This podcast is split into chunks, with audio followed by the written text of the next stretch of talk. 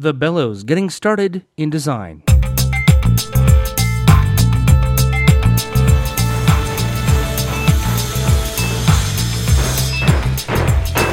right, cut to edge of stage. Great. All right, color frost. Check. One, two, three. Check. Stand by, please. House to half, house out, lighting cues 1 through 10, sound Hello and welcome back to the Title Block. I'm your host, Michael Cruz. And on this episode, we present another session of The Bellows, a monthly informal discussion about theater production that takes place in Toronto, this time in the lobby of the Theater Centre, recorded on May 15th, 2017. In this session of The Bellows, host Christopher Ross this time leads a discussion with lighting designer Jareth Lee, performance designer Shannon Lee Doyle, sound designer and composer Alex Williams, and yours truly, Michael Cruz, about getting started in design. You can find more complete bios online at thetitleblock.com, and of course, I encourage you to support the show through patreon.com, where you can help me cover more events like this and bring interesting local discussions to artists across Canada, as well as interviews with Canada's leading designers about their history and their craft. And now, here's the next session of The Bellows Getting Started in Design.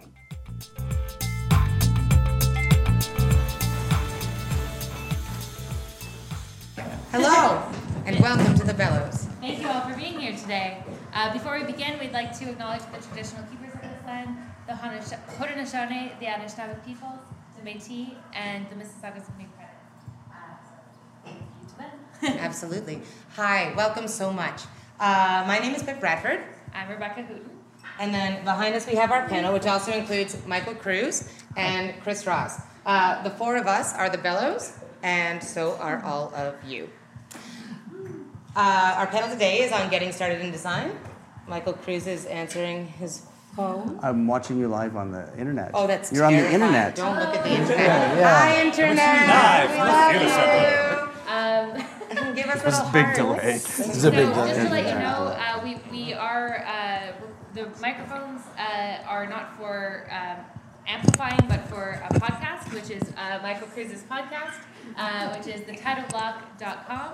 Um, and it is a wonderful podcast. Uh, we happen to be on there as the Bellows, but also a number of interviews with different uh, Designers, specifically well, designers. Which, you know, Michael Cruz is very into design. Yes. Uh, and, it, and it will appear that so Thank are God. we, because we're having a whole panel about it here today. Uh, I don't know that we need to say anything else. Uh, we'll say that the panel is fairly conversational. If you have a question at any point, you can just be like, and there's a microphone right here that we ask that everyone ask their questions into. I'll have it, but I can only go so far. Yeah. So please, like. So please, like, feel up. free to step up and come see, come see me. I'll be over here near Again, the not, bar. not for uh, amplification or to put you on the spot, just so that the viewers at home and in the future know what you ask. Um, because otherwise, it's so confusing. Yes. Uh, we also want to thank the Theater Center for having us Yeah, today. thank you so much, Uh, guys. This is this is wonderful. Uh, It's Amanda. She's your bartender. Uh, tip your bartender. She's a wonderful human being, and she's going to help us all have anything that we need. Well, like beverages, I assume. And I'm gonna stop. And also Um, love. Yeah, also love. love. Um, uh, without any further ado, yes. I think that we should kick it to the panel. Did you want to talk quickly about something cool that Oh, I did want to say that Amanda actually just started like a homewares company, which is very exciting, and you're having a launch party here on Tuesday. Tuesday. We do environmentally friendly, sustainable housewares. Um, so we might mainly work with linen. If you're interested in that at all, let me know when you come up to the bar. I'll give you my business card. You can sign up for our mailing list, and I'll send you an invite. You can come to our event. It's pretty great. Support local business. Support local business, Yay. support local theaters. Um, Anyways, and without any yeah. further ado, let's kick it to Chris and the panel.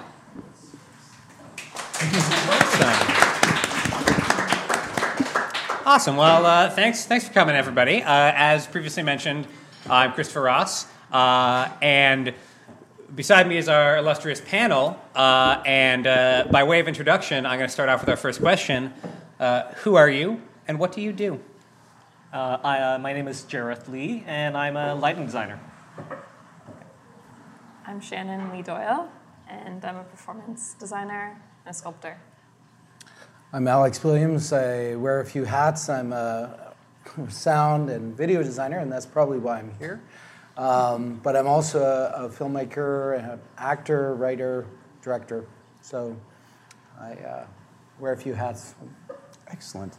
And my name is Michael Cruz. Uh, besides being the producer and the host of the title block, um, which is a hobby for me, I am. Uh, I was a lighting designer for about, I don't know, 15 years, maybe 10 years.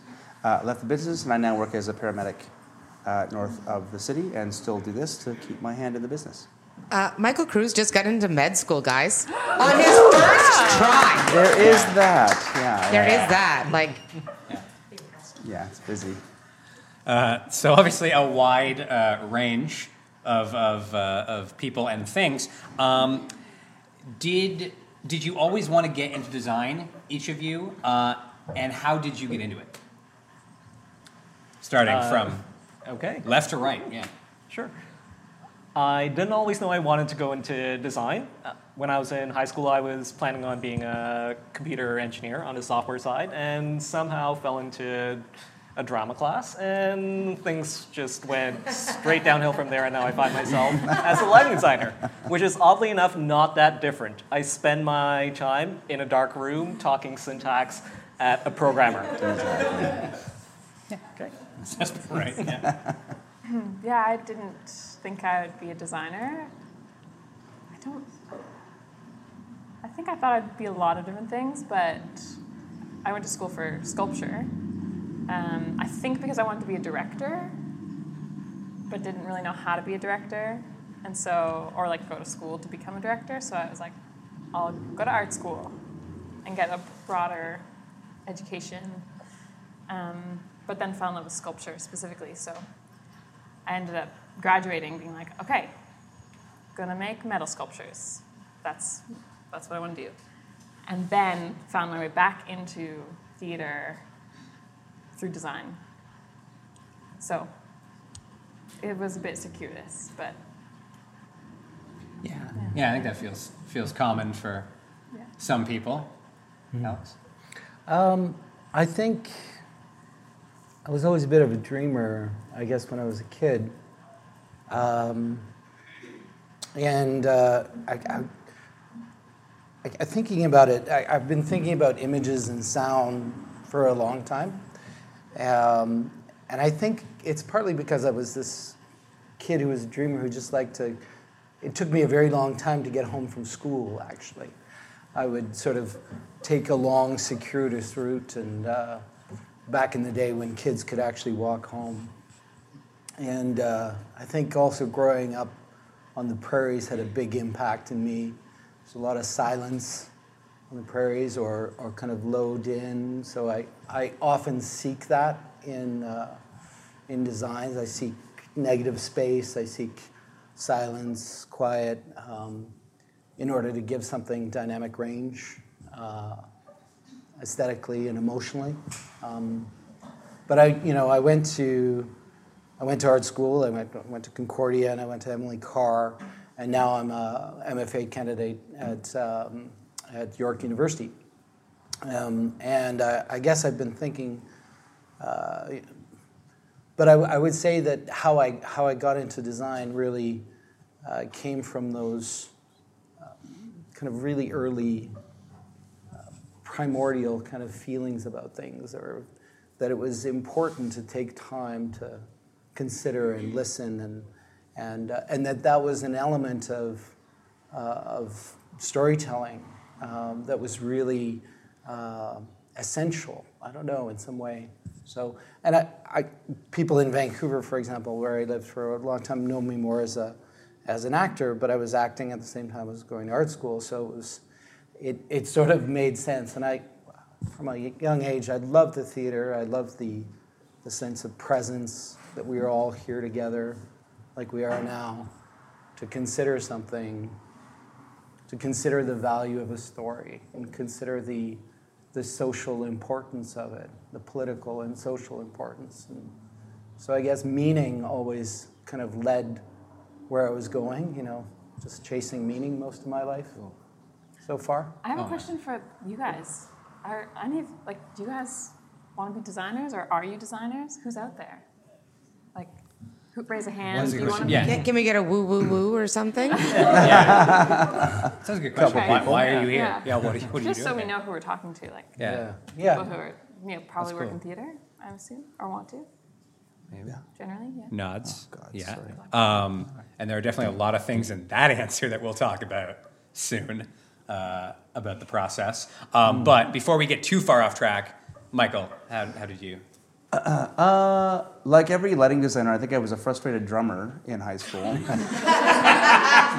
uh, because back in back in my day, when I started, uh, most lighting boards were, were um, at least the the medium mid range were all manuals, right? So it was all about the buttons, all about the bump buttons, right? Park hands and all the ACLs and all that stuff. So uh, I did that in high school, and I had a very strong drama program in my high school. I did uh, a really interesting program in Kitchener, which doesn't exist anymore, called the School for the Performing Arts, which was a summer program for about um, two or three weeks, actually three or four weeks in the summer. It took, the, I think, the entire month of July. Uh, and we were at the Center in the Square, which is a large touring house in Kitchener, state of the art facility.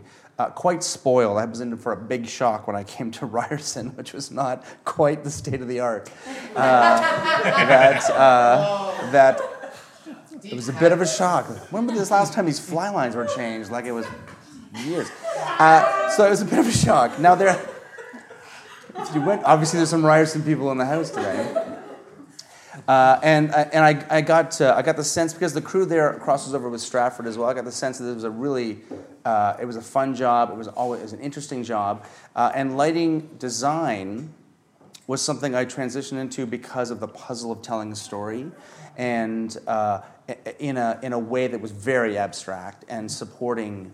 um supporting that. I never really had any original kind of ideas as an artist. I didn't really consider myself an artist. I was more of an artisan. Uh, but I was really interested in telling, helping people tell the story and, and uh, you know, get into the interpretation of the script from a lighting kind of point of view. So that really interested me. And uh, right from early in high school, that's all I really wanted to do, grade 9, grade 10. Uh, and I had a lot of supportive people, and obviously I went to Ryerson uh, which uh, was sort of a you know kind of a dream come true. Uh, and I you know from there I just I just took off. So it was it was really it came out of the technical kind of field. The, the, I like the puzzle and this and the architecture of lighting a lot. Uh, and uh, you know only later did I realize that it was really about telling stories, and that was an important part of uh, of live events, live theater. Cool. Cool. Yeah. Um, so, how did each of you get your first design gig? Uh, what was that gig? And then I'll have a follow up question afterwards based on that. But uh, No pressure. what was it and how did you get it? Uh, mine was for a show called The Long Red Road, and it came out of having worked with a director I'd encountered in school. Uh, I went to York University, and after that, uh, after graduation, they came to me for the piece. Yeah. Cool.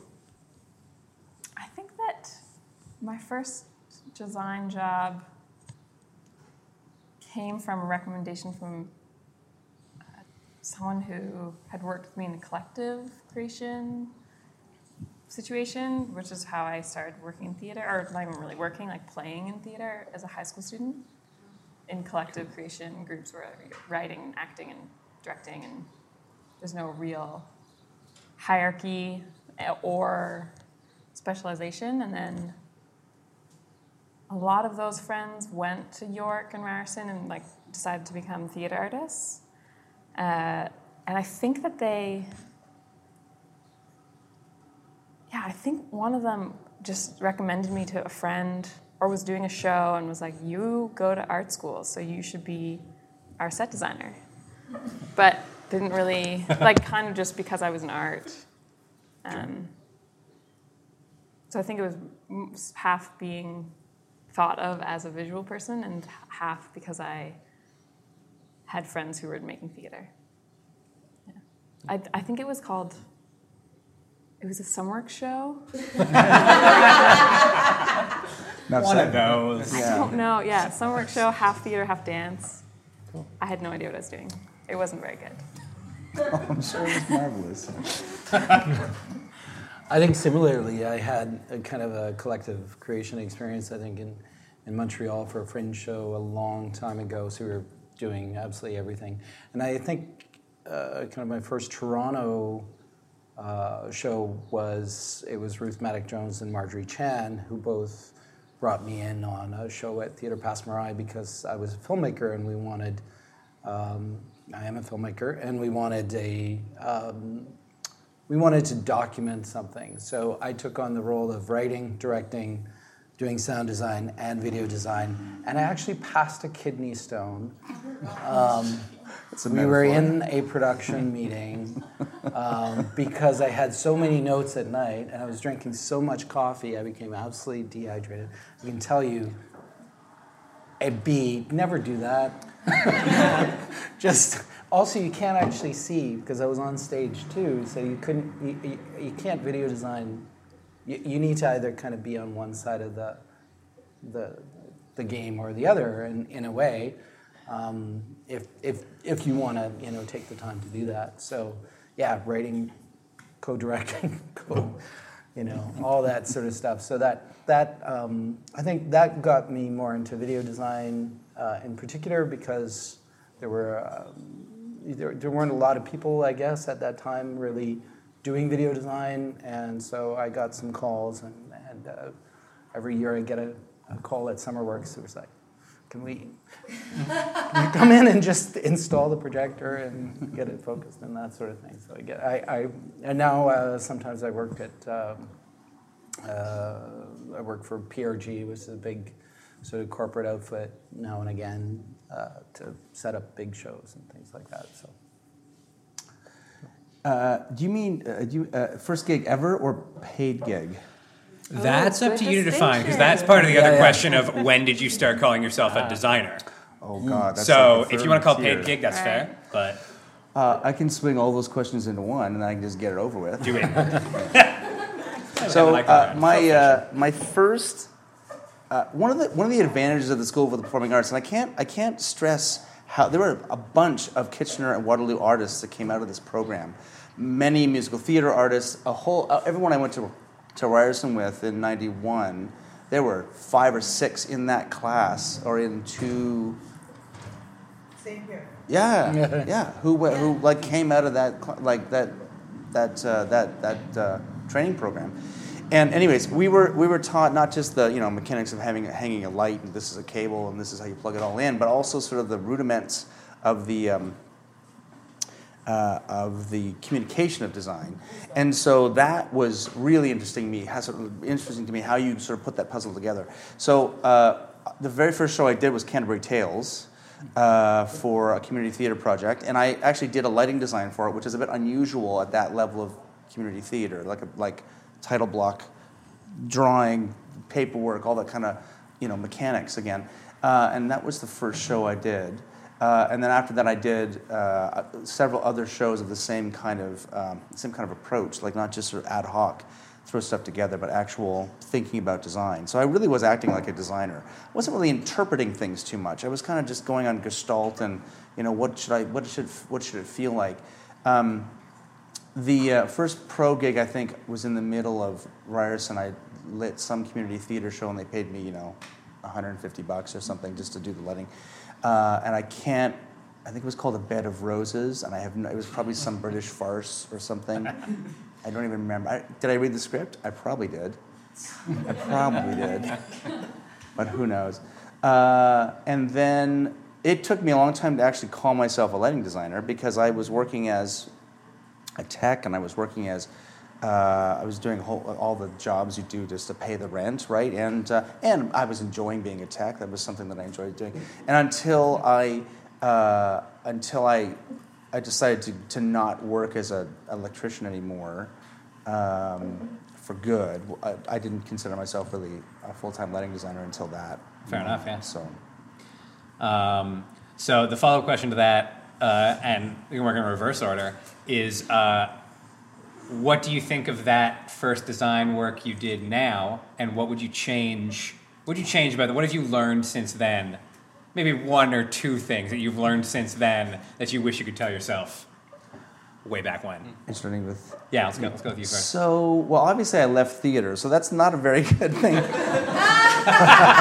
one of the things I, I, I guess I learned late. But um, to I, become a doctor. yeah, it's not- Become a doctor is the answer to that. I feel like Quite there's still hope Don't for all of kidney us. stone. You're just a yeah, exactly. So I, I think one of the things that I did not get until later was this idea that a, a, a designer could be, especially a lighting designer, could be a, an original creator. This is something I did not get when I was first starting out. I was solving problems. I was doing that kind of design, right? Well, we need a special in the door. We need an effect here. We need them to be seen mostly. Uh, you know, whatever it is. You know, I was very good at the photometrics and making you know washes kind of blend together. But uh, the idea of going, you know what? Wouldn't it be great if we had this element that said this about the play that made this sense in context? That didn't come to me till much later. Uh, and I really didn't kind of hit my stride until right before I left, I think, like a couple years before I really understood what my job was, uh, even though I was doing it professionally for many years. So, um, yeah, I think that the idea of being an original creator was the one thing I did not appreciate when I was younger. I don't know if I was ready to, um, but uh, it was not something I think that was it was it was it wasn't as, it was a sort of this unspoken secret, uh, which I guess is the definition of a secret, um, that it's unspoken. But uh, it was it was this uh, like no one said you're an artist, right? I was a technician, right? Yeah. That's what I was, and I was applying it on a different level, I guess, or for different means, but. You know, no one's no one call. I didn't call myself an artist. I didn't. No one said this could be an art. Yeah. So that I think. I still think of myself as a technician who very occasionally designs lights or who knows how lights work, so can put them up. So I, t- yeah, that's Yeah. that's a really valuable lesson. Yeah. It's interesting. It's kind of, I, I think, kind of similar. Um, I think, kind of seeing the whole uh, aesthetic experience and of the story of the of the of the whole piece, kind of seeing the big picture, um, and seeing the the elements. You know, when when lights rise and when that moment can only be said by that thing, and it and it depends on that thing. It depends on light in that moment for that story to come through in in that way, whatever that moment is and thinking about uh, design elements, uh, I, I kind of, it, it, the play that we did, or the piece that we did, was very, uh, very much dependent on, on the video in order to, in order to work. The video was really content. And so it was a window into an outside world. It was a, a piece about taxi drivers in Toronto and kind of a remarkable uh, set of circumstances in which Rob Ford, in some way, actually looked like a good guy and actually did some interesting, good stuff, uh, which was actually just to delegate and say, I don't know what this is. there are a bunch of people who actually know more about it. But it was a way of looking into uh, or inviting people into this community of taxi drivers. So we needed the video in order to do that. So the relationship between uh, a design that supports something um, or design that's content and just finding those moments. And it became a real question about you know what our role was on stage, and I think that's still a, a lingering question about that piece uh, for me is you know where our place was, sort of figuring that out, where our place is in the story, what our places. Um, but yeah, just finding out when, I guess, uh, when can each element find its uh, its modest yet um, essential place. It's as though uh, not that you scream something, but that you're, it's like an offer. It's like, and, and that way you kind of come around the back door of someone and, and sort of, or just behind them, and, and, and they feel the sound or they feel the light behind them rather than being hit with it, so that it rises and then falls. And just finding out where those um, pathways are. I guess is a continual process of interrogation and refinement. Yeah. What do you wish you What's knew the back question then? again? What, what, what do you what do you wish what do you wish you knew at the start I of your knew? career that you know now? Uh, well, I don't know if I, I don't know if there's anything that was like, ah, if only I knew. Like, maybe like you're doing a job and you should get paid for it. Uh, real good one. But Absolutely. um, I ca- I was a visual artist, sculptor. Like, was like I'm an artist, and really didn't want to call myself a designer for a little while, because there was a kind of like divide in my head. Because I went to OCAD, and there's like an art faculty and a design faculty, and I was like, I'm an artist, and I think it's speaking like that sort of sense was about what you were talking about, like Yeah, yeah. technician versus artist, and my profs were always like, specialists are tools. Like, be a generalist, run the room, you know? And so it's kind of like gra- graduating with a sense of like being an artist is a important thing to hold on to, which I think is right. Um, but I learned very quickly, which I think is helpful, that being a designer in a room, in a theater, like this community that we're in, is a lot about listening. And I think I sense that, but like I, I think that it's a good thing to sense. Uh, yeah. No.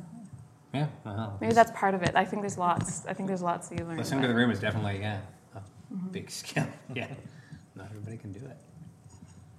Uh, well, I think one of the things that I've learned over the course of designing the shows is first step, lights.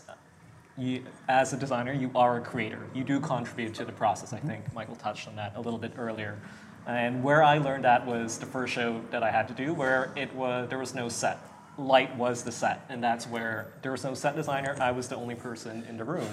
So I had to come up and define and create all of these different spaces that would move the story forward and take us from place to place to place without the aid of anything but just the performer and uh, some sound, some soundscape in the background.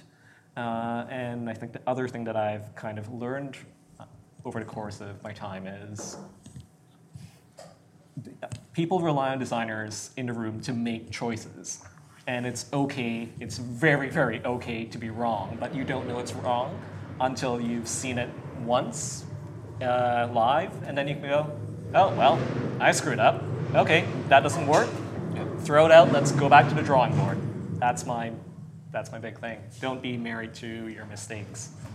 And I yeah actually Michael yeah go Uh, can I build on that for a second? Uh. One of the other things that I, I also, because I came out of a, uh, you know, a kind of fascination with the technology, I always felt like uh, there was a certain sense of showing off that the effect uh, was really important, um, and you wanted to you wanted to make you want to make it look beautiful, and that the rest became subordinate to that, and I think I think that's wrong. I think the design so, uh, that is about solving problems and about answering questions and about supporting the play.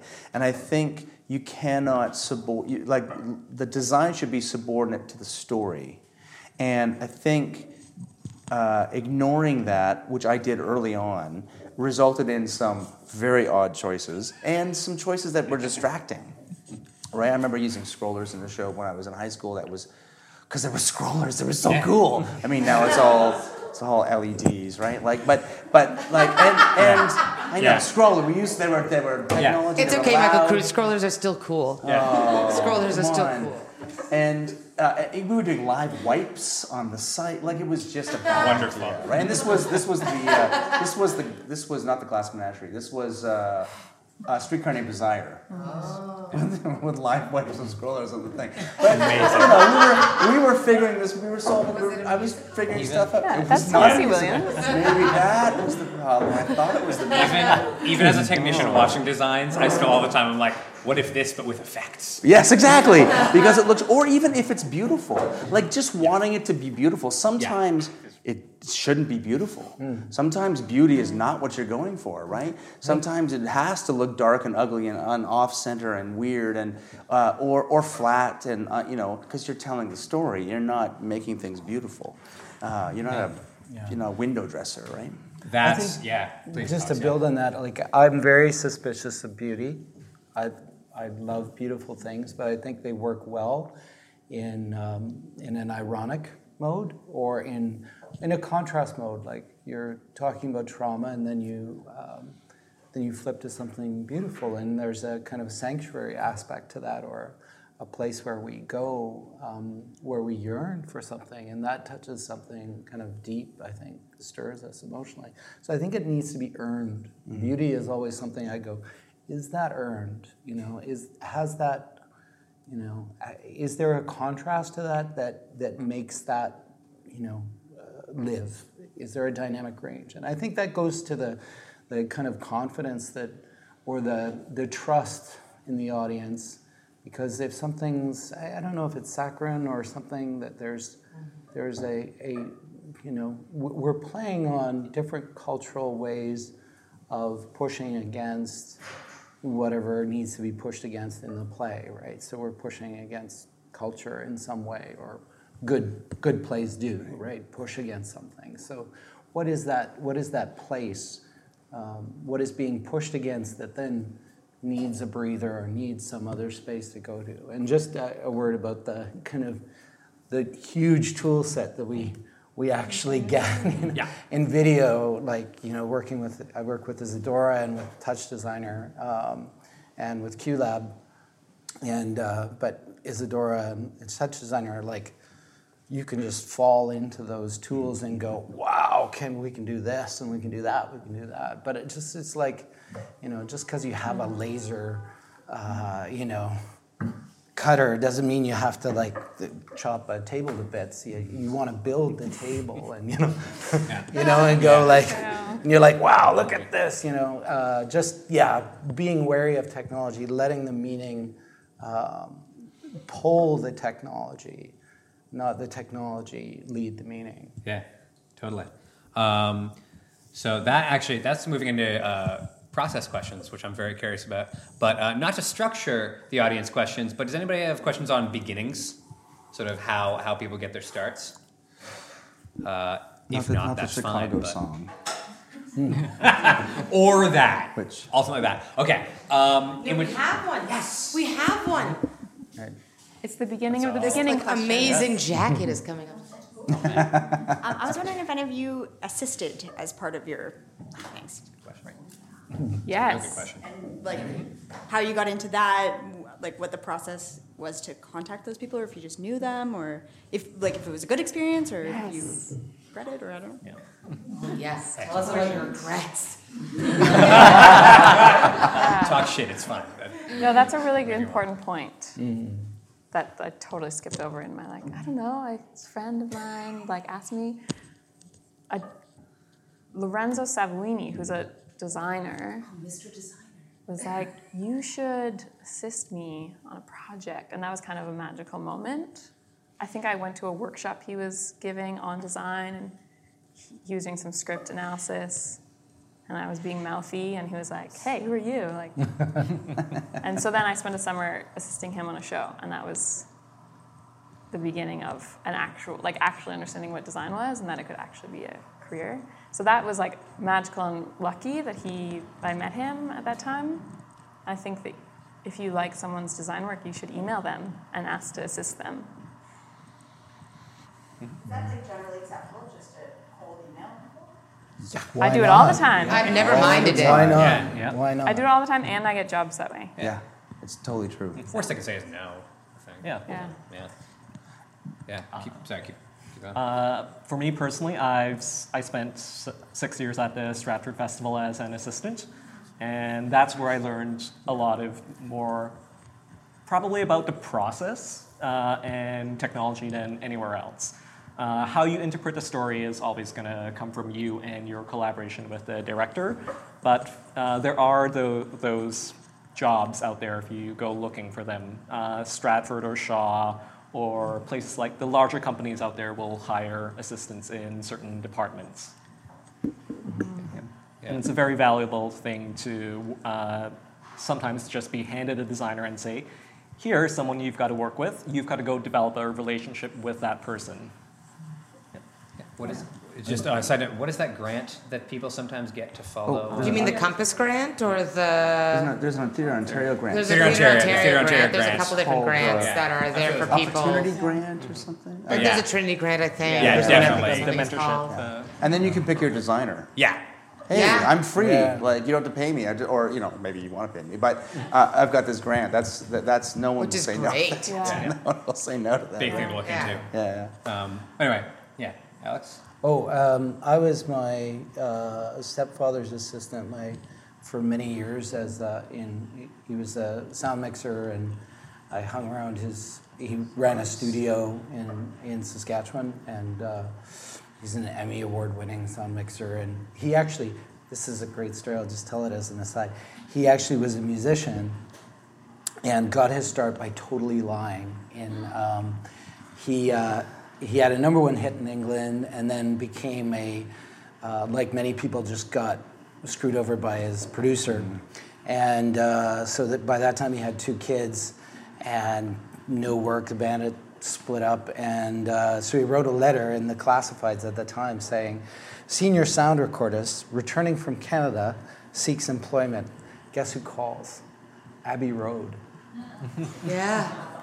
So he worked B and C studio, while the Beatles had A and stuff like that. So I still, I, I still consider myself his apprentice in a way because I just call him up and I'm like, I don't know how to do this. Can you? Do you have a, a minute or two? So I think I was very, very privileged in that, in with regard to sound.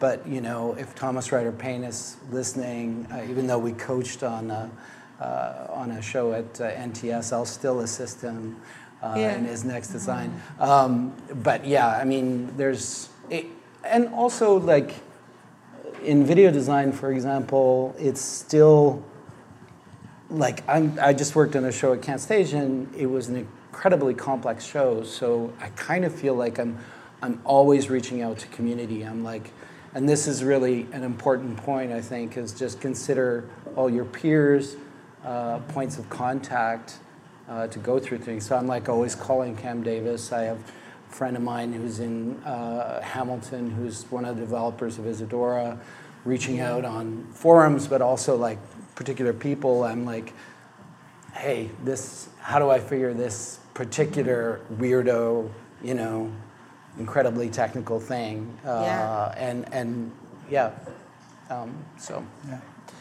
I'd say that assisting is probably essential. I didn't do a lot of it when I was uh, beginning. Uh, it wasn't until I think about Bonnie Beecher. I assisted her on uh, on a show called Frida K at Tarragon, and uh, Peter Hinton directed. They were both. Uh, I didn't. I only realized this now because back then, you know, I was just brand new. I didn't know. You know, I didn't know the, the business, and uh, uh, but they were just starting out as well. That was one of the first shows that they collaborated on. I think it was a breakout hit for both of them. Bonnie had been working for quite a number of years before that, but uh, uh, if you listen to the title block uh, episode number, whatever, you'll listen to Bonnie Beecher tell you that story.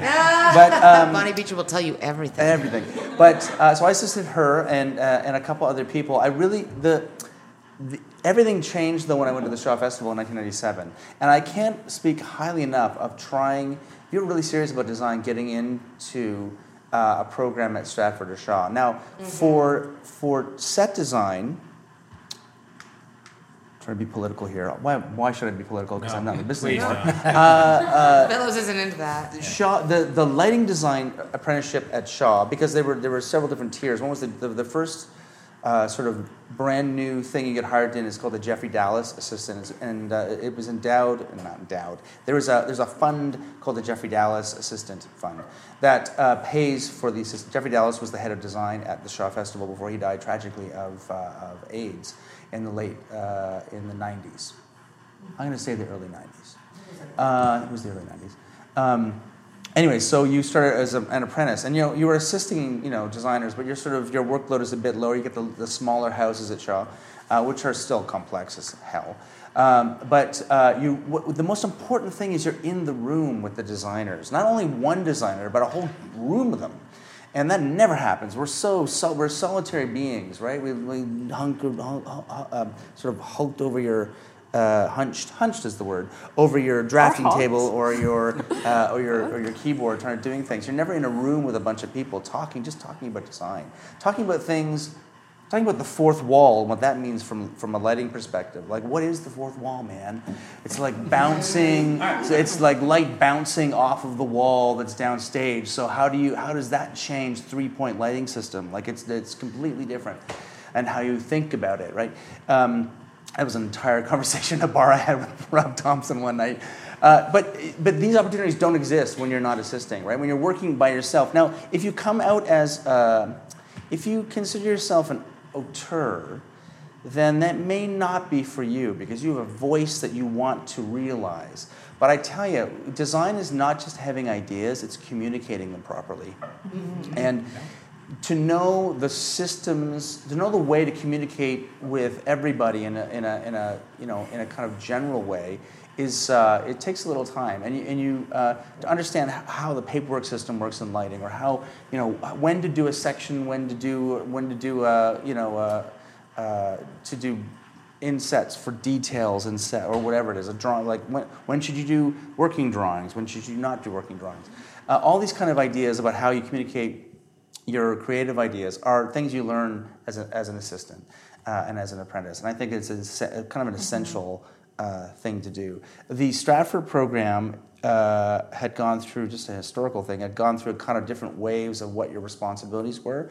Uh, the and uh, Jared can sort of talk about this, but it used to be a real apprenticeship program where you were really learning how to be a designer. Then it became more of a mechanical traffic cop kind of thing, uh, and it's sort of getting back into that now, where you're really, uh, uh, you know, they're sort of fostering designers to come back and design there.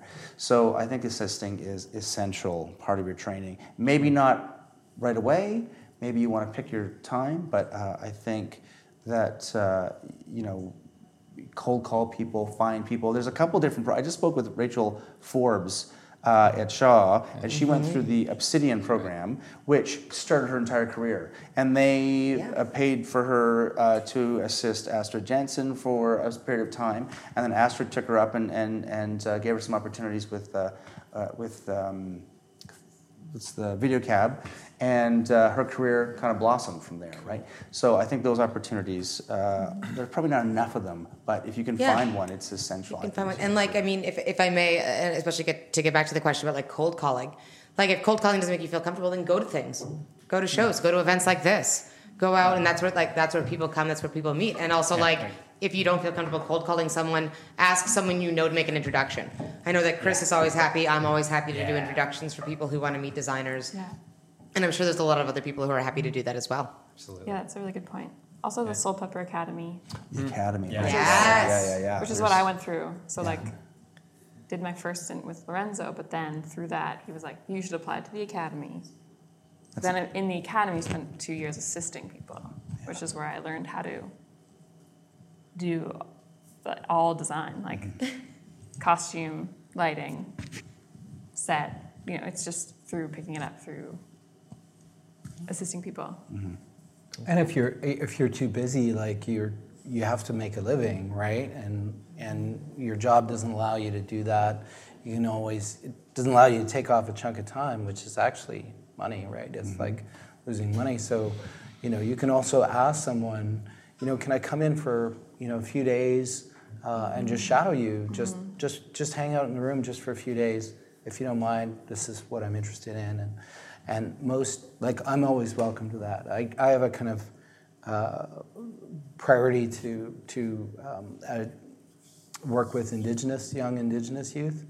Uh, you know, that's that's my particular priority. But I'm always uh, I'm you know always uh, open to people asking me. Hi there, I'm interrupting briefly to thank those of you who have chosen to support the title block on patreon.com.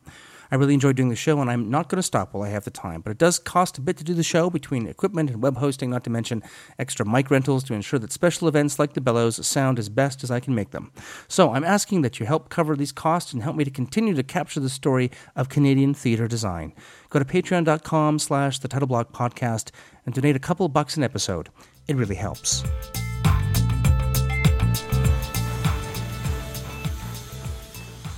Pretty good answer to that question. Bam. Um, okay, uh, so into uh, sort of your process. Uh, now, this is good because we have sort of a, a, wide variety of, of departments uh, and, and designers. Um, but obviously, all processes are kind of different depending on the show, depending on the director, et cetera, et cetera.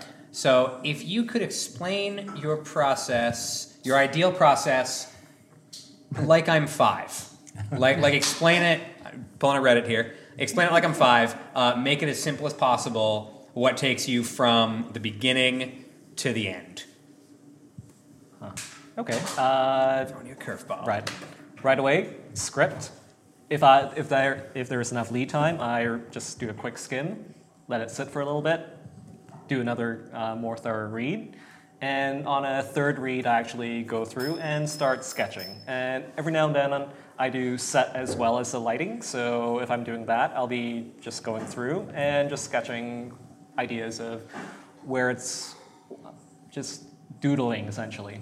Uh, from then on, for lighting, what I'll do is create a just a list of everything that I think needs to happen in the show, or uh, all of the looks that I need to create, and from that, with the director, I'll start uh, figuring out where all of the lights will need to go, uh, go inside of the theater, and I'll be spending a lot of time in rehearsal watching what the actors are doing and just being a part of the conversations that are going on in the room and figuring out, oh, that's an action, what's the flow of the show like?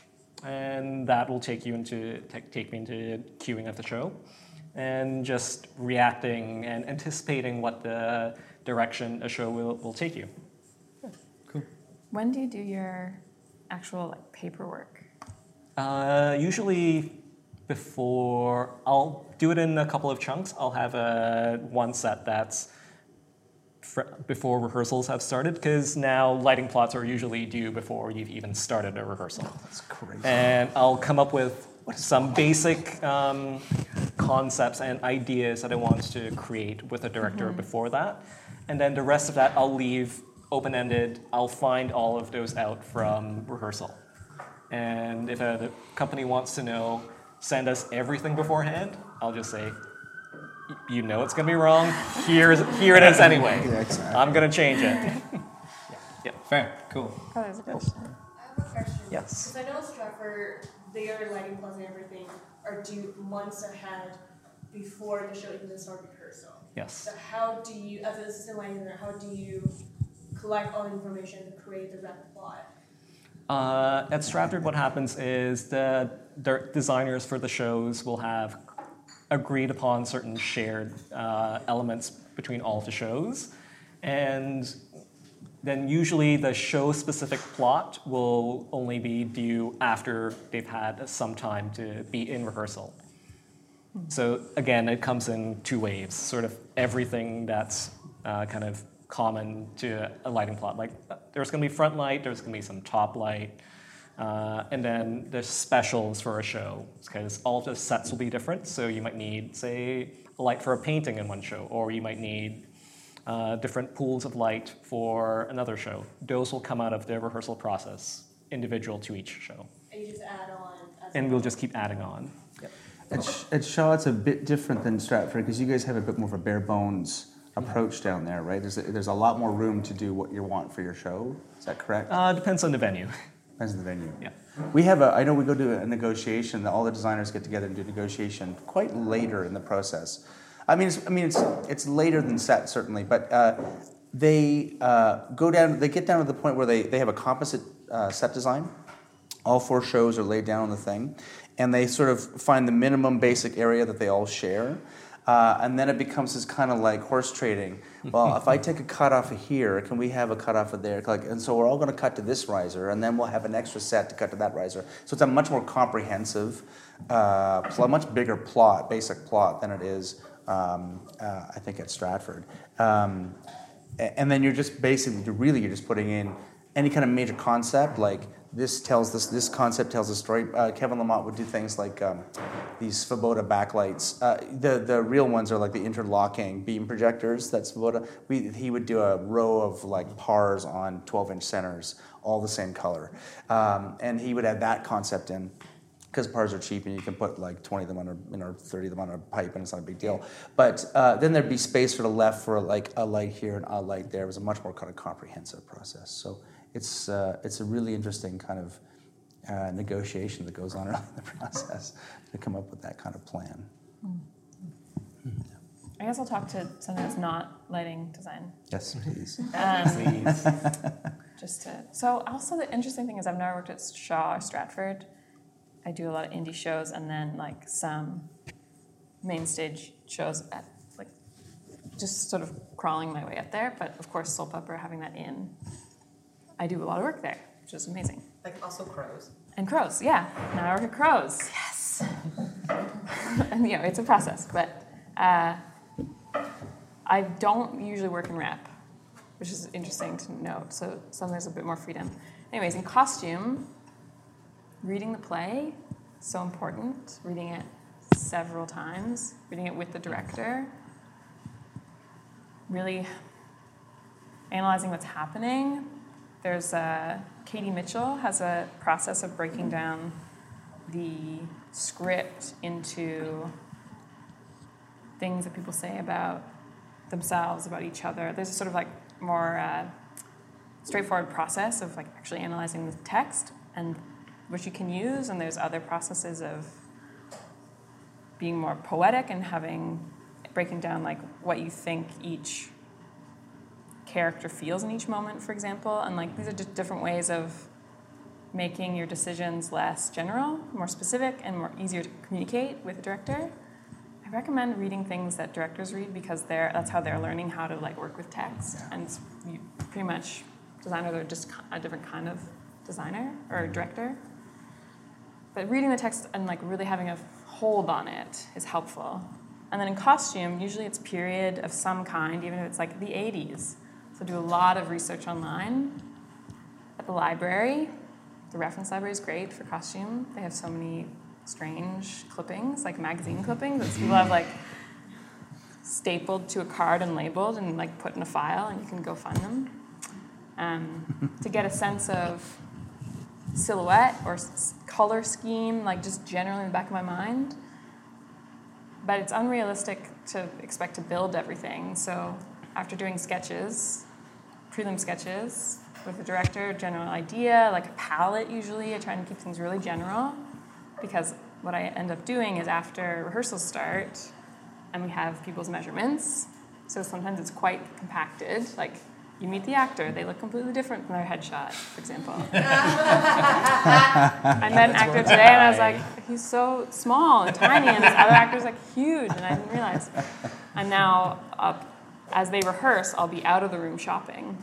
And shopping can be frustrating because the palettes that are in season are not the palettes that you wanted, so you have to go to Value Village, even if you have money to not go to Value Village. Um, so it's, I think, training your eye to a concept, like trying to hold on to something shared with your collaborators, even when you're out in the world collecting. And then usually it's best if you can collect a lot of things so that your, when you're in a rehearsal or a fitting with actors, you can react to what they're saying and how they're feeling. And then you're not like really early limiting yourself to one look. Um, and being very flexible like having these strong ideas, but then also reacting to changes in the room and reacting to how actors actually feel and look in clothes, which is always so malleable, de- like depending on the person and things you don't expect. So being really reactive. Cool. And then working with cutters and seamstresses and always hiring them, especially if you're not one yourself. And even if you are one yourself, hiring someone else so that you're not doing two people's jobs, very important. Yep. And then That's a question. doing all of your returns and all of Personally, your paperwork and getting a check before you buy all the costumes on your credit card. Mm. Very important. And you know, keeping the receipts and keeping your originals and not giving them to the company just because they say, oh, we need originals, give them photocopies because you will be, especially if you're getting petty cash, because that can look like income on your taxes. Unless you're like, this was petty cash, and then I returned it to the, here are my receipts to prove that this is a transaction. Well, that's a. You know, Oh, summarizing all of this stuff. Damn. Taxes and stuff. Things you don't learn in school. Right? Yeah, I don't get to that. and Um, that usually happens after opening. So it's a very long process. Fair enough. That, that's an Hmm. overview of costume. Cool. Yeah. Oh, man. Just a very thin overview. Yeah. Uh, This whole thing is a thin overview of being a designer. Um, Alex, what about uh, what about projections? Uh, projections specifically, yeah. It, it might be more interesting to look at projections because they're generally kind of more complex than, than sound is. Um, I don't want to offend any sound designers or, or, or draw any. You can talk about sound too. Yeah, I can talk about sound, but um, it's interesting to look at projection because the, the amount of time that's required uh, to build a sequence or build a cue or something like that. So I'm, I'm always trying to work with either original material or material that's under license uh, or, you know, that's in the public domain um, because you always have to presume that the show is going to be wildly successful and will tour around, and then someone famous will show up to that and go, "Hey, you know, I'm from UB40, and please don't use red red wine, uh, you know, or I'm going to send you a, you know, a, a cease and desist letter." So presuming that it's going to be successful, and especially Has that ever uh, the restrictions. What's that? Has that ever happened to you? Not yet. Not yet. It's only a matter of time. Yeah, exactly. Well, but uh, being a filmmaker and have, having things broadcast, uh, there's a whole different level of permissions required, and it has to go through lawyers, which then go to insurance companies, and then come back to the lawyers, and and you know every little piece. It's called chain of titles. You you have to go up and down the chain to figure out who owns this this thing. Um, so, I mean, in video design, setting expectations is a huge thing in terms of communication with the director. And communication, you know, I mean, uh, so I teach at NTS, and one of the first things that I say in, in kind of the core course in video design is that there are two things that'll drive you crazy in this business, and one is cables, and the other is people. Uh, and it's pretty true, which, which just points to the, the, the need for communication on all sides, the need to always be respectful. And, and, and also, that's where things go wrong, right? Is in communication and expectations. Uh, that's where things break down, is, is understanding. I mean, there's soft things like, like you know, I just met Michael, and, and yeah, like, we're gonna have brunch tomorrow, I'm sure. But, um, or, I'm just kidding. Um, but no, I mean, like, uh, you know, just the, the interrelation uh, aspect of how to, how to, how to um, pick up what somebody's putting down. And in, in, in the process of doing video design, one of the hardest things is that is to come in late in the process. Like, you get a late call in the process, and you're like, you know, I can give you only so much uh, that, that I can build. But like really get, so I read the script uh, once, I note um, kind of any really obvious things that I'm like, okay, that has to happen, that has to happen. And I kind of have some ideas for myself, like how would I respond, how did I respond emotionally to this? What was my experience of this? So I note some of those things down. And then I have a, a conversation with the director, and I, that's where getting on a similar page is an evolving process, but it's also important in that meeting to get as much of the sense of what the director wants uh, this play to be about. What is it about? What you know? What's the theme? What in what sort of world is it? Uh, get as much information, and often directors. Um, you know, may know a lot of stuff, but often directors don't know a lot of stuff, and they're sorting it out themselves. So working with conditional language, saying, might it be about this? It might be about this. Could be about that. I think it might have this. So just having that initial conversation to kind of get generally on the same page. And then and that makes the director i think relax in a way so that you're like okay we're artists working together to kind of get somewhere right? And then rereading going through make you know noting anything. So i'm working off paper a lot um, and sourcing uh, sort of inspiration images or images that kind of look like that and throw that in the Dropbox and then they can have a look at it. And then, uh, but it really depends so much. Uh, like, you know, some in, in video, some is so systems focused and some is more about the content. I try and work just with one projector if I can get away with it, or, you know. Uh, but then you're often having conversations with lighting designers, with costume to try and figure out because video is really you know kind of this meeting point where you're you're working in graphic design, you're working in lighting, and you're working with sound sometimes, and so you're you're doing all that.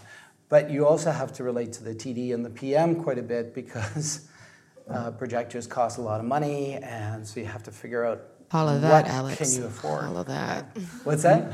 I said, hollow that, Alex. Yeah, yeah. No, you have to keep them in the loop, and you have to come back to the director and say, you know, at that distance, uh, projection, because a lot of people think projectors are just all kind of one thing. You put it up, and but no, they're- it is astonishing how many people It's think that a projector true. is a projector is a projector. Yeah, yeah. So different. So, for example, like uh, you know, a touring show that, um, and one of the key questions is, is this thing going to tour? Because knowing that, you need to know a lot about distances. You need to build the show in relationship to the distances, which means talking to the lighting designer, which means where is this projector going to sit. So there's a lot of math involved in terms of trying to figure out where the optimal position is and how many projectors you can afford and get away with and travel with, right? So you want highest resolution. There's a lot of system design in terms of projectors are usually made to just, you know, you have a, a computer and, and you've got this projector, but signal paths are incredibly important. Uh, projectors are not built for long cable runs, so then that um, then you have uh, communication problems and communication. No matter what happens, once you've gone through all this process and you've been in rehearsal, when you get in in there, you always have to build in room for your all your paperwork to be off. So like one of the basic things is I, I say never be in the on either end of your zoom. So like they you have a zoom lens. If you're at the back of your zoom, this happened at uh, factory once, and uh, somebody else brought in. it was a PM for uh, for somebody who brought in a projector. I was like, okay, well that's what we've got. Well, we can't it's rear projection. We, we can't knock out the wall. We, we don't. Time to break out the mirrors. We don't have our shot. We, we, it, it won't fit that thing. So, you know, that's where a lot of the math comes in. And, and it needs to, but you need to loop back to the PM and the, and the director and say, you know, if you're going to use one projector at that distance, A, it may not be very bright, B, it'll be really pixelated and whatever. But then also, you need that gear before day one. You need to test it because you walk in there and you spark it up and that projector is green. I have a number of workarounds, but the first time I found that problem, I didn't know what to do. What it means is the LCD, uh, it's usually an LCD uh, projector, and it means the blue um, filter has been burnt out, so you have to. Anyway, I could I could go on Just on get that. some minus green and put it on the front. It We had that doesn't work. problem one I, time I at use work. actually a It shows digital up- filter now, and I dial it down to minus five or ten or whatever, a magenta digital filter, and then that gives Now me getting into my the lights. nitty gritty. This is real. But yeah, I mean Pro that's the, the real important part, and it trumps absolutely everything. And it's not about it's about that communication with the director, and it's about the communication with the other designers to really go for the emotional um, moments. Because I think in the theater, the emotion should lead, and then we should think about it. We should be washed over with something. It should be kind of symphonic. and that we are we are experiencing something primordial that then we walk away and we go, what the hell did I just see? You know, what the hell did I just experience? And then you have this. So all that, all that technical, all those steps should always keep forefront because when you walk in as you know audience, you're like, I don't, I don't really care what you went through. You know, honestly, you go there for an aesthetic, spiritual, intellectual, philosophical, transformational experience, which we need. You know, we need in order to survive. Well, actually, that kind of leads into another question I have, and maybe we can start with you as a very logically minded, smart person. Um, at what point in the process uh, do you find yourself integrating sort of the technical budget, the, the, the what you have to work with? At what point do you start integrating that information, and how much do you find yourself sort of butting up against that and wanting more? Uh, really, when I sign the contract, uh, because you're negotiating costs. I need a uh, like what's what does the set cost? How many assistants? How many assistants? How many dozens of assistants? do I have? no, but Michael, that's, That's a really never good been point. negotiated in a And- and contract something that ever. people may not Someone has to catch my cape when I unfurl it on them. no. Yeah, Uh, but I mean, that's a good point that people might not know is that like your budget is also a part of your contract negotiation. Yeah. Yeah, yeah. How, what, what are my expendables? How much money do I have to spend on gobos? How much are the rentals? What's the rentals budget? Uh, what's the set budget? How many how many dollars per person do I have? Per costume do I have? Um, uh, How much time do you have to do? how much of that? time? Like, what's the schedule? Like, do I is it a week? sh- Is a week load in? Is it a two week load? Are there previews? Uh, do I have to stage for during the previews? Uh, you know, can I schedule another tech week after that? After Can I the, drink after the the first uh, previews? stage? Uh, you know, so so really does start from the beginning. I will say that I. Um, it, it does talk. I mean, one of the one of the advantages I think we have, and this is going to be this is going to be a bit odd to say. One of the advantages we have, I think, in Canada is the limits that are put on us, because it forces us to make choices, um, and that uh, informs the play from the beginning. It informs your entire design, right? I don't. Uh, I. I uh, I- I'm a, I am a very practical person. I don't tend to think out, like think the biggest idea first, because I go, well, that's just crazy. Now, the get, how you get your ideas, I think, is the is the part that was really the most interesting to me by the end of my uh, tenor tenure. Um, the it's important to sort of let your mind go and then come up with ways to sort of pick out what you think the play is about. Uh, and building that vocabulary with the director is sort of the first part of that. Um, but all throughout that process, you should. I think every. I think every good designer thinks about it from the beginning. I think that there are designers out there that don't do that, and it just causes consternation with the crew, with the production manager, with the technical director, often with the director because you overpromise. You never want to overpromise because you will be embarrassed and you will then be in you're, you're, you're, you'll mislead the director which is a bad idea because they'll think there's going to be a thing there when there's not uh, wasn't that supposed to go up and spin around no no no we're in a you know we're in the backspace of right that thing does this and spins around uh, you know It wiggles a little. it, it just, just kind of It does a shoot. just does one of those in the middle of the uh, you have a very small revolve very small it's a lazy susan that's all it does uh, but you do have to think about these things. I think early on. I think that that's part of being a designer is making those choices. And so um, I do it right from the beginning. Now there the the technical bits. So I uh, I do all the things that uh, everyone else does. Uh, I think it's a very it's a much more common process. I think than I thought it was before I started talking to other designers about their pro- own process.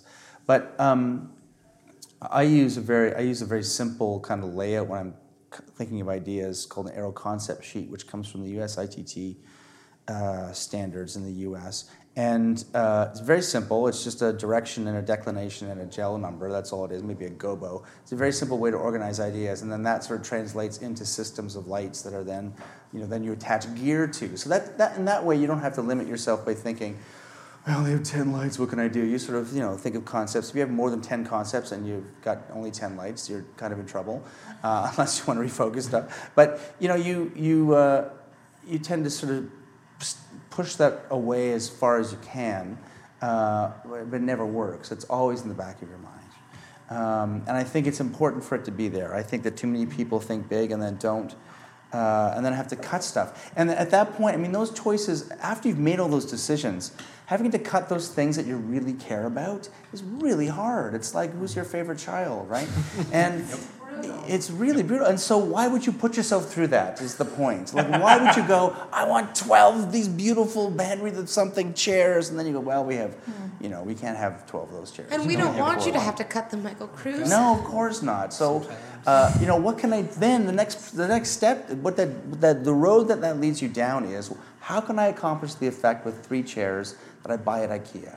Uh, and then you think about all the ways, you know, and then that makes you think about what is it I'm trying to say, anyways. Right? I went to the Henry XIV thing because it was easy, but is it about opulence? Is it about color? Is it about shape? Is it about profile? Is it about that the height of the chair? Is it about arms? Like, is it the is it only the arms that are important? Was that what I was in love with? Uh, and I think that those kind of limitations, especially if you bring them on early, inform a choice that feeds the play better because then you're not falling back on I can build anything. Um, at Shaw, I used to say, uh, and I still say this, that the decision, your process is no different at the big theaters. Your mistakes just cost more money. That's the only difference. Uh, and you have to make them sooner. But uh, so, so I think those limitations are important. So that's why I think it's important to carry that, those, those thoughts with you throughout the entire process. Cool. That's a really good answer to that question. It's like I've thought about it. Like a you've, couple yeah, like you've done it before a couple times, maybe. Um, so just for time's sake, uh, I'm gonna uh, turn it over. Audience, do you have do you have questions just before we get into other things? Please. Echo has more questions. Echo, get in there. Okay, you, okay, but take it off the. You How you do didn't you- get that much. Sorry. Um, my question is like, are you guys are ADC members? And if you're not, like, how do you negotiate your contracts? And what are things that we should watch out for? And what really ADC does? And I'm going to uh, uh, just follow up to this question. Um, one of the reasons we didn't dive really hard into ADC stuff on this panel is because we also do panels on contracts and fees uh, that I encourage you to listen to uh, our, our previous podcasts on them. But real quick, because that's a whole big question, uh, let's let's chat about that real quick. Uh, I'm an ADC member. I have been for a while. And in terms of how I deal with my fees, uh, I have a I tend to have a base limit uh, or baseline of this is what the show will cost, and after that I take into account after I've been approached to the show and talk to the director first on scale and scope. It's like how many performances, everything else. Then I'll I'll adjust based on that. Uh, I don't want to go into a situation where I'm getting paid like pocket change, but everyone else is getting paid a normal rate, or I'm on profit share and everyone else is getting paid. So just put yourself in the same playing field as everyone else is what I would do, and under uh, kind of figure out what you what your work is worth. Yeah, uh, in terms of trying to make a living, because at the end of the day, design is not just art; it's work as well. So if you that's if that's how you're going to pay your rent and put food in your mouth, then you have to make your make it worth your time. Yeah, I totally agree. I'm not an ADC member. I've recently become, I thought about joining, rec- like only very recently because I've become friends with people who hire me, and I find it's harder to have negotiations with friends. Mm. But I've been, I still use ADC minimums as for my negotiations and quote them like as industry standards, and that seems to work. I also always negotiate for higher fees, which is hard, but you get better at it. They'll always. I've never. I've never been told I couldn't have more money, ever. So, just ask. Also, interesting to note. Like, I came from fine art, where there's a real like monetary value on placed on art, like objects. Like, it's art because I say it is, and it's worth a lot of money. You know that kind of background, uh, which I think is quite different from theater. So I think that gives me a bit of like confidence going into those negotiations. So it's interesting to like look outside at like how are other people making money and like how can I reorient myself to a place where I'm valued. The other thing I do is I think about how much money I want to make in a year, how much time I want to have on vacation, which is usually not vacation, but like Downtime. downtime or making my own art. And then I, so let's say like I want to make $40,000 this year in 48 weeks. So I do some calculations about like how much money I need to make a week. And I use 40 hours a week, even though I work way more, as the budget, like the number to like then divide. And I get uh, hourly, which is like 20, usually, it should actually be, well, as I am like, I need to make more money, it goes up. But when I first was starting, it was $21 an hour. So when I go into a contract, I would, which is probably too low, actually. You should probably pay yourself more. But, anyways, I paid myself $21 an hour. Going into a contract, I'd divide what they were offering me by 21, see how many hours they were paying me for, and then say, like, I can't really do that design in that many hours, and I deserve to make a living. Don't you agree? And often they were like, yeah. And often they're on salary, these people that you're negotiating with, so you can sort of be like, how much money do you make a year? You know? I will say, as And as complicated and yeah. hard as that sounds, uh, that is something we've consistently been told Yeah. by good designers. Is that's how they do it? Yeah. They look at how much they want to make and they divide it up, and that's like that. Even to me, as like a you know sort of a semi-professional designer, that sounds really hard to do. Mhm. But that's something we get told uh, on the contracts and fees panel as well. Is that's Yeah. how good designers do it. It's a simple calculation. I can write it down for you after. Yeah. Yeah. Maybe post it, we'll post it on the group. Yeah, we'll post it. We'll post it. It'll be available in the show notes.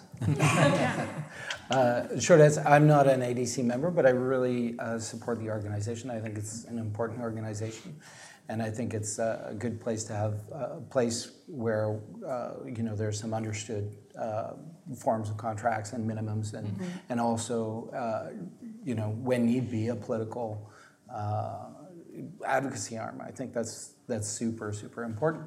Uh, the short answer is I have an agent. Uh, but you know, uh, it'll be a conversation between him and I, and uh, often what I try and account for is mission creep because you'll be like, oh, can you do that other thing? Oh, can you know?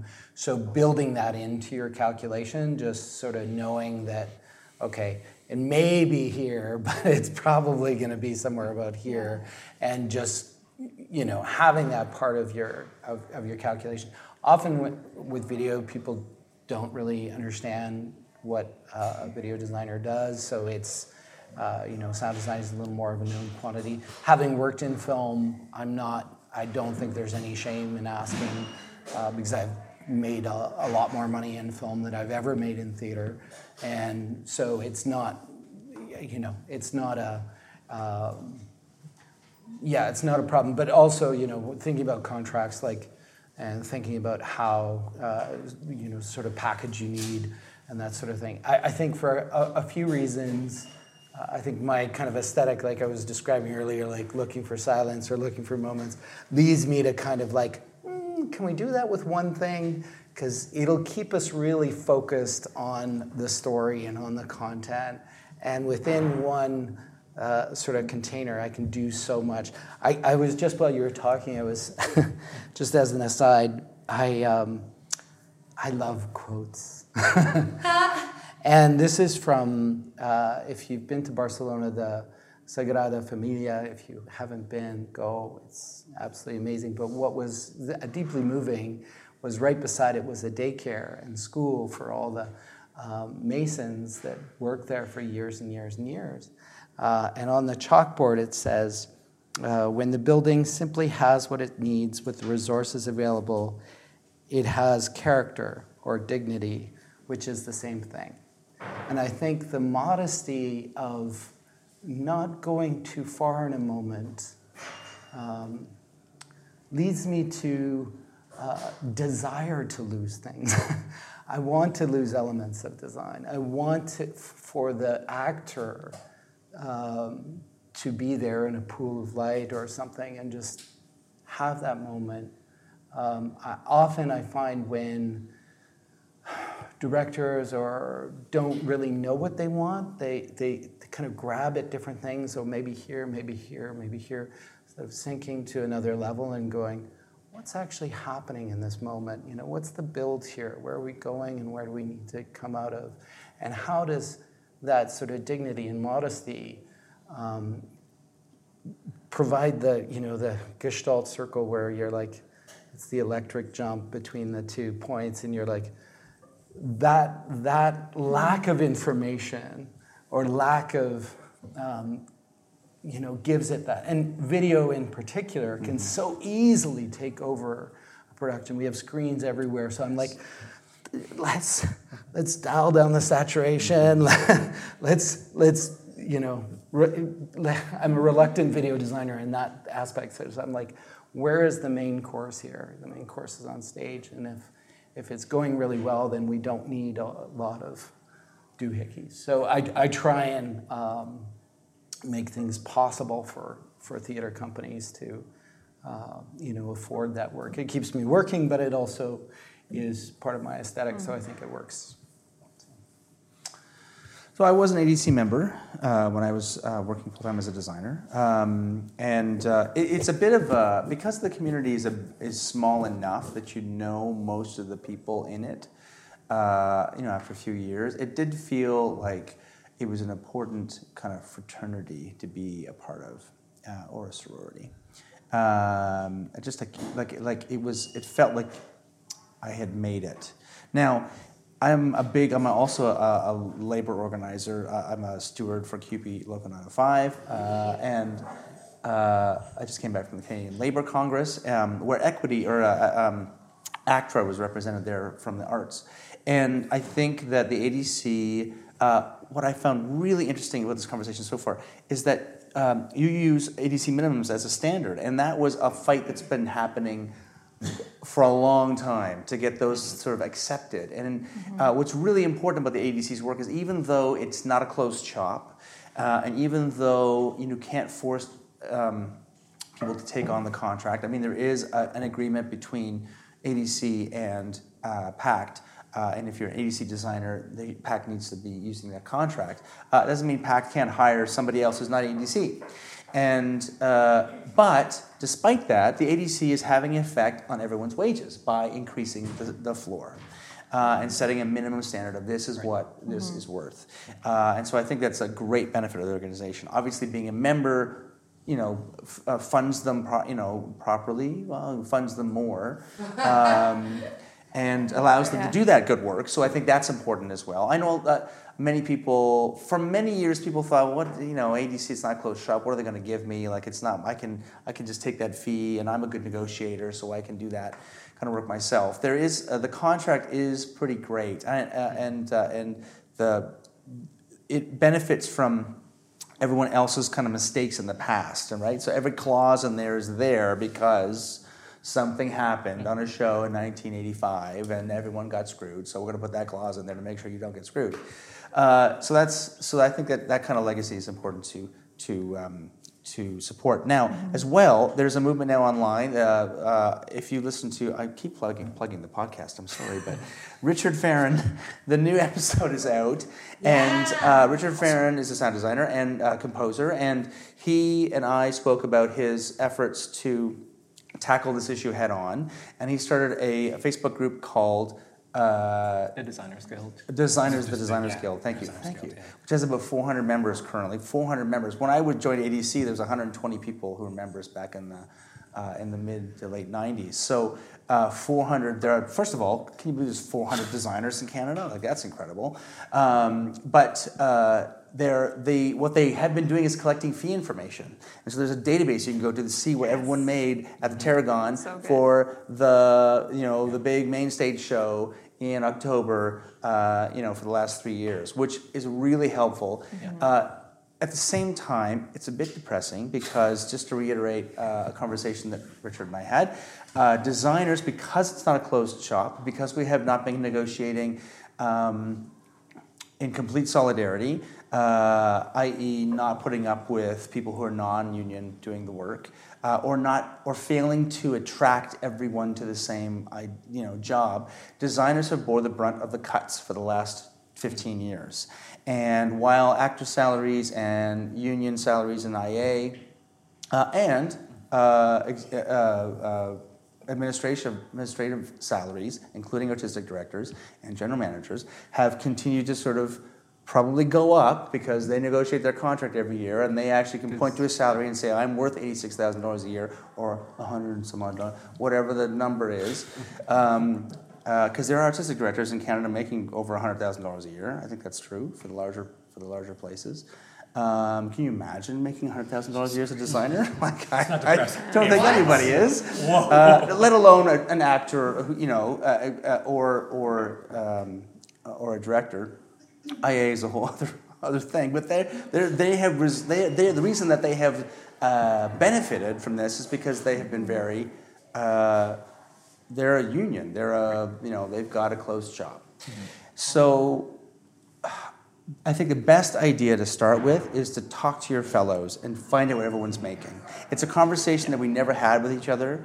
Uh, 20 years ago, it was very awkward when we first started collecting the information because nobody wanted to talk about it because no one wanted to tell people how little they made in that show or maybe how much they made. Right? I got I negotiated 6,000 for that contract, and you know you didn't, uh, or whatever it was. Right? It was just an uncomfortable conversation. So I think talking to to your friends, talking to your fellows uh, in the same level that you are working at, you know, whether you're a beginner or a new designer, uh, is important as well. Right. Um, just to tag on to that, I think there's a little bit of stigma in if you want to be an artist, it should be about the art. It should be, it shouldn't ever be about the money. But fact of the matter is, it is. You, If you want to do this and have it put food on your plate, uh, be transparent about it. It's not a dirty subject unless you make it so.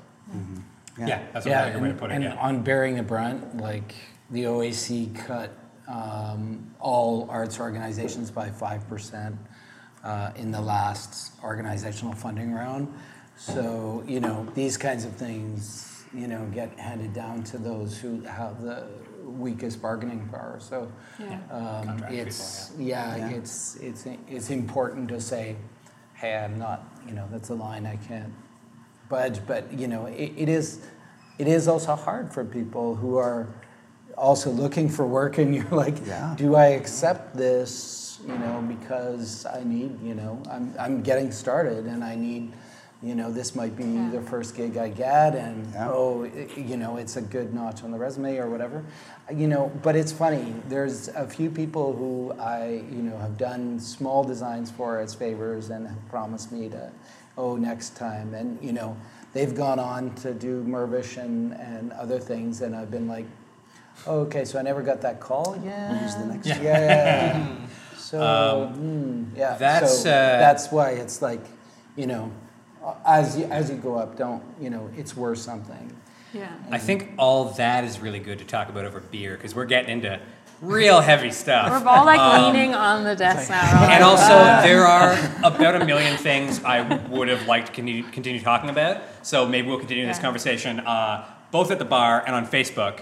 Uh, but I maybe wanna, we need to have another panel. I think we about do need to have design. like this is real good, real good panel. This is good. Um, but I'm we're gonna end off uh, with uh, I had I had two questions. One or two questions I wanted to ask to end off. So I'm going to combine them, but like two sentences on each of those on each of these things.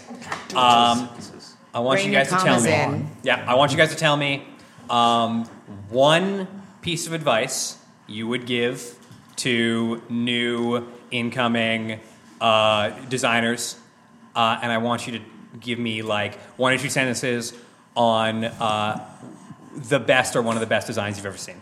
Your favorite design. Oh, your favorite design. Start from that end. Um, as far as design goes, when you're starting out, be bold, and audience will go and follow you. Make those choices, make them strong, and you'll learn from them. As far as show favorite designs recently, um,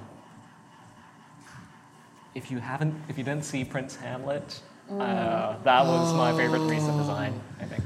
That was great. And that's the Lorenzo design. That's That's a Lorenzo design. Yeah. And Yeah. uh, and Andre du Toit for lighting. and Andre. Did, yeah. Yeah. Oh, Andre. Andre. uh, my favorite designs. I think it's a lot of uh, like specific designs that come to mind. Is that what you want to hear about? yeah, yeah, yeah. Yeah. Like shout somebody or like out. pe- Shout or something like out. Uh, like somebody's oh work my that god. you've really okay, liked so recently. Julie Fox. Oh, Julie Foxy. Yeah. She just did a show called What It's Like for Heidi Strauss, who's a dance artist. Oh yeah. It was so beautiful. It was in this up, this upstairs space, and it wa- it transformed the space like several times Into many spaces. and totally Yeah. hit me like blindsided me every time. And just her, she's amazing. I think she's great. Totally Amazing. surprising. Advice to young designers. I don't know. Talk to each other, like call each other, get all of our numbers, call us. Yeah. Let's talk. Great advice. Yeah, like I think there's lots of it, like situations that need specific advice for, but yeah, talk to each other and be nice to each other. That's what I'd say. Good advice. Um, don't be intimidated by anyone, but treat everyone with the respect you give the person in your family you give the most respect to. Um, follow the meaning of what it is you're, you know, because that's all what it's all about. trying to think of i remember this i remember this lepage design i'm trying to like go back and think about what really got me and i think this early lepage design from tectonic plates that talked about how it was so much about an emotional world it, it kind of I, i'm now i'm not a huge lepage fan because i feel like there are some things that are really well achieved. I haven't seen 887, which I really want to see. Um, but the tectonic plates used talked a lot about the internal world and talked a lot about physical and sexual abuse, something that I care a lot about. And so it was a lot about water and about, and it used kind of hydraulics to show how the world could be upended by these and destabilized by these moments. And so that, uh, I think, got me on a core place. And I think when it does, when it, when the, the, the, the physical metaphor or the lighting metaphor, or whatever is used, reaches that place where you, um, where it can only be said by that thing, right? And it, it, it showed me, I think, that um, when we talk about when we talk about emotion, there's there's something about the geography of emotion.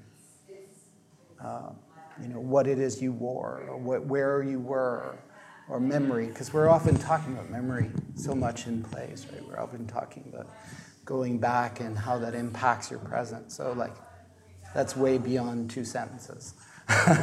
but yeah, what is it about the geography of that play? What is it about that? And uh, yeah. Cool. Anyway, I'll, I'll trail off there. Cool. Uh, your trailing off is pretty awesome, though. Oh, thanks, man. Also, I want to point out that I'm pretty the sure best that, at that. that like fridge or whatever has gone out during you talking. Like Oh, it's more always every times, time. It's like on Alex. you, Aware of like just all like the let's be noises. silent. Let's listen to what Alex has We to have say. more noises than like a usual. It's a new ten venue. times. Real Okay, good. there's no radio in the mics like there Real is at good. past mine. which is- Nice. Uh, okay, so I'm gonna again be practical. Do it. uh, in uh, in my advice, uh, which is always have a backup plan. Now, and there's Like two aspects school. to that. There's a backup plan as a designer, like when that fails on stage, what am I going to do instead? When the director says it's ugly, what am I going to do instead? When the gel doesn't arrive on time, what am I going to do instead? Always have a backup plan. Uh, even when you're led down, oh, especially when you're led down the garden path. Oh, this will be great. We'll do this and this and this. Why don't we do it this way? I, I've done it that way before and it hasn't worked. Well, you know, we should do it that way.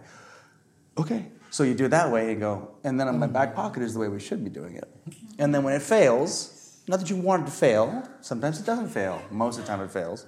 When it fails, you go, oh, look at the thing we can do.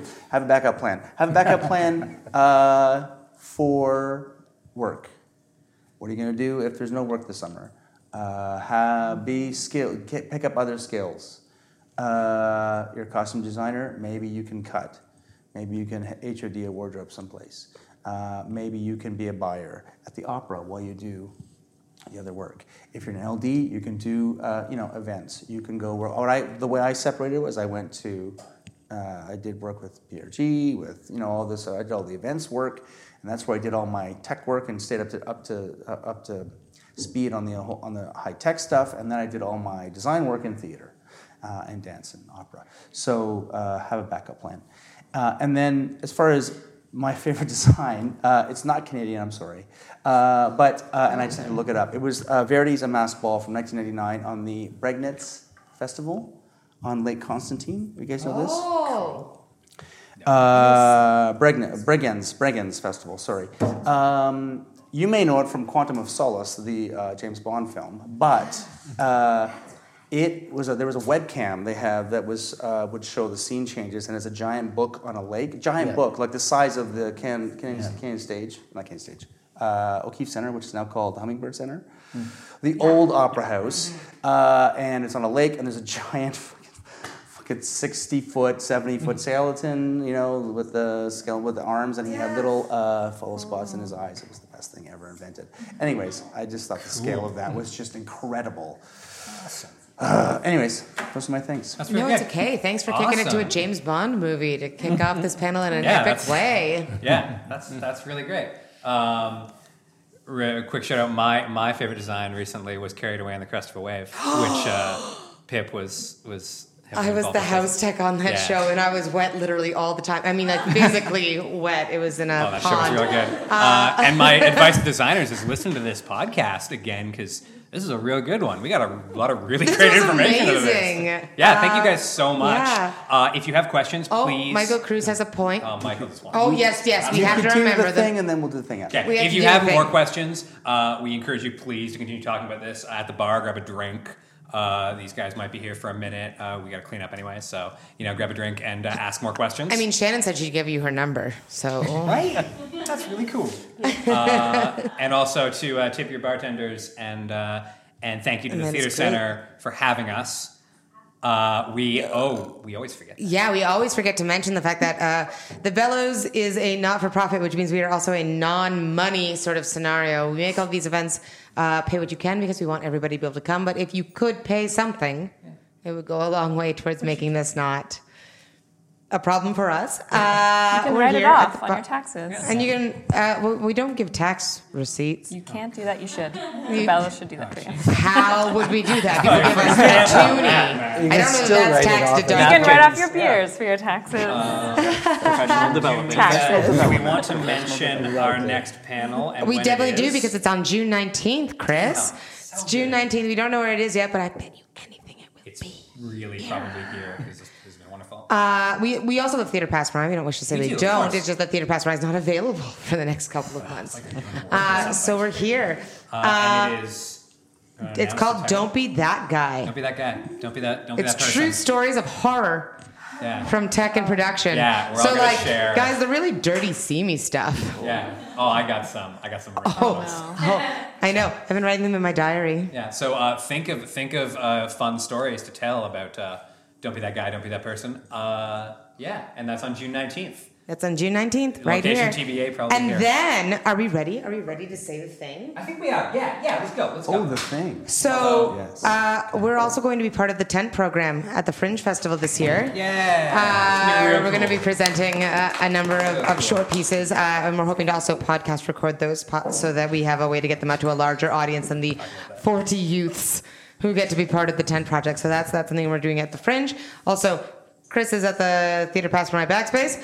I'm at the Theater Center Incubator, that little room right over there. So you can always find us here during Fringe and also the club. Hey, the Hang out with us at the club. Yeah, we'll be at the tent all the time. Yeah, we love it. Come ask us tech advice. Thank you guys so Amazing. much. Thank you so much. You were a really great audience. I see there's a lot of you here who haven't been here before. We love you.